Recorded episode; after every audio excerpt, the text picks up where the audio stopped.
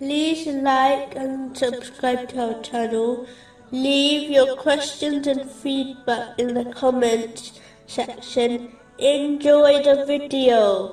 Continuing from the last podcast, which was discussing the importance of maintaining the ties of kinship, indicated in chapter 4, verse 1. And fear Allah, through whom you ask one another, and the wombs. This verse clearly indicates that one cannot obtain piety without upholding the ties of kinship.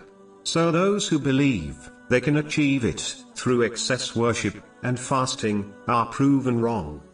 It is commonly known that one cannot achieve success without the closeness of Allah, the Exalted. But in a narration found in Sahih Bukhari, number 5987, Allah, the Exalted, has clearly declared that He will sever bonds with the one who cuts the ties of kinship for worldly reasons. Bear in mind, this is true, irrespective of how much one struggles to fulfill the rights of Allah, the Exalted, in the form of worship, such as the obligatory prayers. If Allah, the Exalted, cuts ties with a Muslim, how can they achieve his closeness and eternal success? In addition, in most cases, Allah, the Exalted, delays the punishment of sins in order to give people the opportunity to repent.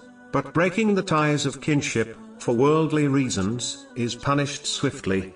This has been confirmed in a narration found in Sunan ibn Majah, number 4212. Unfortunately, this is commonly seen in the world today.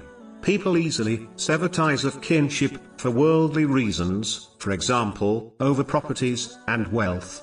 They fail to recognize that any loss which occurs in the material world is temporary, but if they are disconnected from Allah, the Exalted, they will face prolonged suffering in both worlds. Another reason for breaking the ties of kinship, which is commonly seen within the Islamic community, is when one reaches a higher social status through their occupation. This inspires them to discard their relatives, as they believe they are not worthy of interacting with them anymore. Their love for their wealth and social status pushes them to the doors of paranoia, which convinces them that their relatives only wish to take their wealth from them